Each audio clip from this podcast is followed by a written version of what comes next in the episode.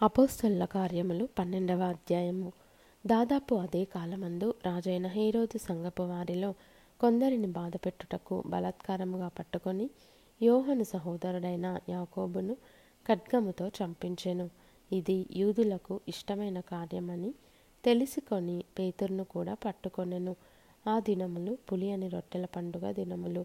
అతనిని పట్టుకొని చెరసాలలో వేయించి పస్కా పండుగైన పిమ్మట ప్రజల యుద్ధకు అతని తేవలెనని ఉద్దేశించి అతనికి కావలి ఉండుటకు నాలుగు చతుష్టయముల సైనికులకు అతనిని అప్పగించెను. పేతురు చెరసాలలో ఉంచబడెను. సంఘమైతే అతని కొరకు అత్యాసక్తితో దేవునికి ప్రార్థన చేయుచుండెను. హేరోదు అతనిని వెలుపలికి తీసుకొని రావాలనని ఉండగా ఆ రాత్రియే పేతురు రెండు సంఖ్యలతో బంధింపబడి ఇద్దరు సైనికుల మధ్య నిద్రించుచుండెను. మరియు కావలివారు తలుపు ఎదుట చెరసాల కాచుకొనుచుండిరి ఇదిగో ప్రభువు దూత అతని దగ్గర నిలిచెను. అతడుండిన గదిలో వెలుగు ప్రకాశించెను. దూత పేతురు ప్రక్కను తట్టి త్వరగా లెమ్మని చెప్పి అతని లేపగా సంఖ్యలు అతని చేతుల నుండి ఊడిపడెను. అప్పుడు దూత అతనితో నీవు నడుము కట్టుకొని చెప్పులు తొడుగుకొనుమనెను అతడు అలాగు చేసిన తర్వాత దూత నీ వస్త్రము పైన వేసుకొని నా వెంబడి రమ్మని అతనితో చెప్పాను.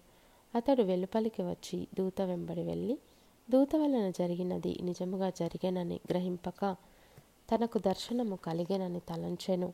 మొదటి కావలిని రెండవ కావలిని దాటి పట్టణమునకు పోవు. ఇనుప గవనియంతకు వచ్చినప్పుడు దానంతట అదే వారికి తెరచుకొనెను. వారు బయలుదేరి ఒక వీధి దాటిన వెంటనే దూత అతనిని విడిచిపోయాను. పేతురుకు తెలివి వచ్చి ప్రభువు తన దూతను పంపి హేరోదు చేతిలో నుండి యూదులను ప్రజలు నాకు చేయ ఉద్దేశించిన వాటన్నిటి నుండి నన్ను తప్పించి ఉన్నాడని ఇప్పుడు నాకు నిజముగా తెలియనని అనుకొనెను. ఇట్లు ఆలోచించుకొని అతడు మార్కు అను మారుపేరు గల యోహాను తల్లి అయిన మరియ ఇంటికి వచ్చెను. అక్కడ అనేకులు కూడి ప్రార్థన చేయుచుండిరి. అతడు తలవాకిటి తలుపు తట్టుచుండగా హృదయ అను ఒక చిన్నది ఆలకించుటకు వచ్చెను. ఆమె పేతురు స్వరము గుర్తుపట్టి సంతోషము చేత తలుపు తీయక లోపలికి పరిగెత్తుకొని పోయి పేతురు తలుపు దగ్గర నిలుచున్నాడని తెలిపెను.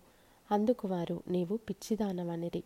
అయితే తాను చెప్పినది నిజమని ఆమె దృఢముగా చెప్పినప్పుడు వారు అతని దూత అనిరి. పేతురు ఇంకను తట్టుచున్నందున వారు తలుపు తీసి అతనిని చూచి విభ్రాంతి నొందిరి. అతడు ఊరకుండుడని వారికి చేసైగా చేసి ప్రభువు తన్ను చెరసాలలో నుండి ఎలాగో తీసుకొని వచ్చానో? వారికి వివరించి యాకోబునకును సహోదరులకును ఈ సంగతులు తెలియజేయుడని చెప్పి బయలుదేరి వేరొక చోటికి వెళ్ళెను. తెల్లవారగానే పేతురు ఏమాయను అని సైనికులలో కలిగిన గలిబిలి ఇంతంత కాదు. హేరోదు అతని కోసరము వెతికినప్పుడు అతడు కనబడనందున కావలి వారిని విమర్శించి వారిని చంపనాజ్ఞాపించెను. అటు తర్వాత హేరోదు యూదయ నుండి కైసరాయికు వెళ్ళి అక్కడ నివసించెను. తూరియుల మీదను సీదోనీయుల మీదను అతనికి అత్యాగ్రహము కలిగినందున వారేక మనస్సుతో రాజునొద్దకు వచ్చి అంతఃపురమునకు పై విచారణకర్తయగు బ్లాస్తును తమ పక్షముగా చేసుకొని సమాధాన పడవలెనని వేడుకొనిరి. ఎందుకనగా రాజు యొక్క దేశము నుండి వారి దేశమునకు గ్రాసము వచ్చుచుండెను. నియమింపబడిన దినమందు హేరోదు రాజవస్త్రములు ధరించుకొని న్యాయపీఠము మీద కూర్చుండి వారి ఎదుట ఉపన్యాసము చేయగా జనులు ఇది దైవస్వరమే కాని మానవస్వరము కాదని కేకలు వేసిరి.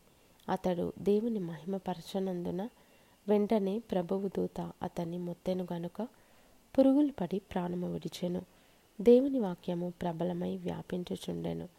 బర్ణబాయు సౌలును తమ పరిచర్య నెరవేర్చిన తర్వాత మార్కు అను మారుపేరు గల యోహానును వెంటబెట్టుకొని ఎరుషలేము నుండి తిరిగి వచ్చిరి.